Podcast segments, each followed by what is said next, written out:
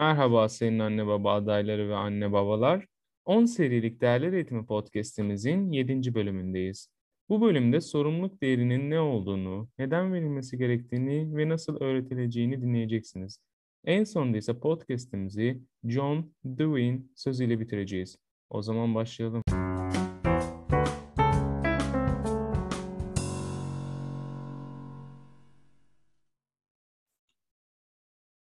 Sorumluluk değeri nedir? Sorumluluk değerini kısaca bireyin kendine, toplumuna, yaşadığı çevre ve devletine karşı yapması gereken görevler olarak anlatabiliriz. Ayrıca bireyin yaptığı davranışın sonuçlarının arkasında durması da sorumluluk olarak tanımlanabilir. Dünyadaki her bireyin belirli sorumlulukları vardır. Bu hayatı gözlerimizi açtığımızdan itibaren sorumluluk almaya başlarız. Bu durum korkutucu gözükse de insanlar için çok faydalıdır. Çünkü sorumluluklarımız hayatımızı şekillendirir ve bizleri biz yapar. Bireyin sorumluluklarına birkaç örnek vermem gerekirse, ilk önce yaşadığı çevreye sorumluluk görevini ele alabiliriz. Çevreye çöp atmamak, evde suyu kullanırken dikkat etmek, dışarıdaki hayvanlara yem ve su vermek çevresel sorumluluğa örnektir.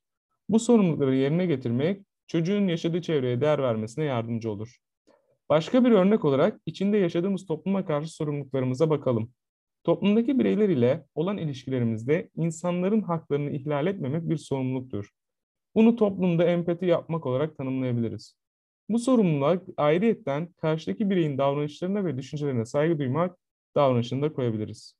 Mesleğimize karşı da sorumluluklarımız vardır. Öncelikle mesleğimizin istediği yeterliklere sahip olmalıyız. Örneğin bir öğretmen isek alanımız hakkında yeterli bir donanıma sahip olmalıyız. Aynı zamanda mesleğimizin etik ve ahlak boyutlarını da bilmeliyiz.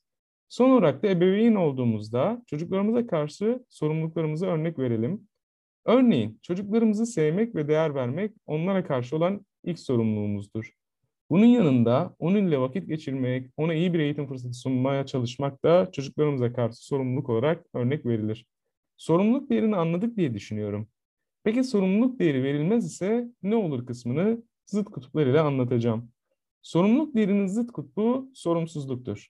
Sorumsuzluk yerine getirmesi gereken görevleri yapmayan, mesuliyetsiz kişi olarak tanımlanabilir. Sorumsuz olan bireyler yaşadığı çevreye büyük zararlar verir. Böyle bireyler yerlere çöp atmaktan hiç çekinmez.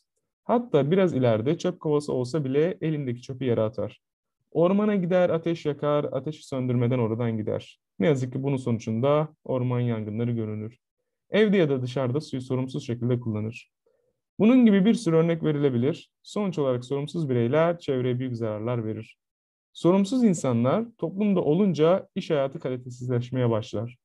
Bu kalitesizleşme polis, öğretmen, doktor, fırıncı, siyasetçi, sanatçı hiç fark etmez. Bütün meslekler için gereklidir. Geçerlidir. Bir insan işinde etik ve ahlak değerlerine karşı sorumluluk duymaz ise işini kaliteli bir şekilde yapmasına ihtimal yoktur. Örnek olarak bir öğretmen eğer sınıfta öğrenciler arasında ayrımcılık yapıyorsa, sınıf içerisinde yeterli fırsat eşitliği vermiyor ise bu öğretmen işini tam layığıyla yapamıyor demektir. Sonuç olarak sorumluluk değeri bireyde olmaz ise toplumdaki düzen alt üst olur. Peki biz sorumluluk değerini çocuklara nasıl kazandırabiliriz? Her zaman olduğu gibi anne babanın sorumluluğa bakış açıları ve sorumlu davranışları çok önemlidir. Çevreye, topluma, mesleğinize karşı olan sorumluluklarınızı yerine getirmeniz ve yerine getirme şekliniz çocuğunuzu etkiler. Çocuğunuza olan tutumunuz da çok önemli bir faktördür. Sürekli çocuğunuzun yapması gereken görevleri sizler yaparsanız çocuğunuz sorumluluk bilincini kazanamaz ve o görevde yeterlilik kazanamaz. Bu çocuğunuzun yaptığı görevlerde onlara yardım etmeyin demek tabii ki de değildir.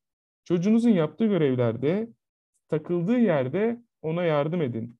Ama çocuğunuzun yapmasına da izin verin. Yani sadece ona biraz yardım ve gerisini çocuğunuza bırakın.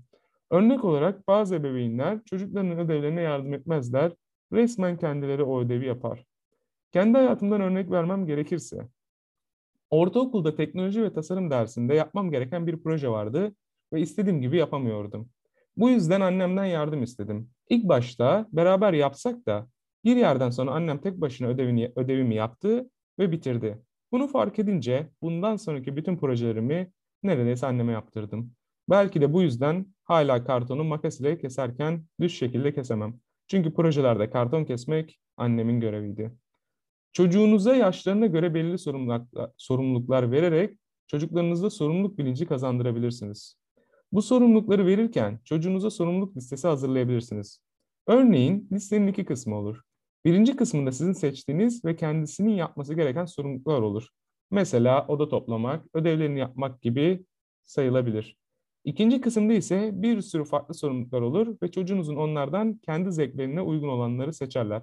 Örnek olarak saksıdaki çiçekleri sulamak, evcil hayvanına yem vermek, sofrayı hazırlamada anne ve babasına yardım etmek gibi sorumluluklarından kendisine uygun olanı çocuk seçer. Bu durumda çocuk hem sorumluluk bilincini kazanır hem de onun için güzel aktiviteler olur. Yerine getirdiği sorumluluklar sonucunda da çocuğumuzu takdir edersek bir sonraki sorumluluğu için çocuğumuz motivasyonlu bir hale gelir. Şimdi geldik podcast'imizin güzel sözü kısmına. İnsan sadece sorumluluk üstlenerek zihnini sağlam ve dengeli bir şekilde geliştirebilir.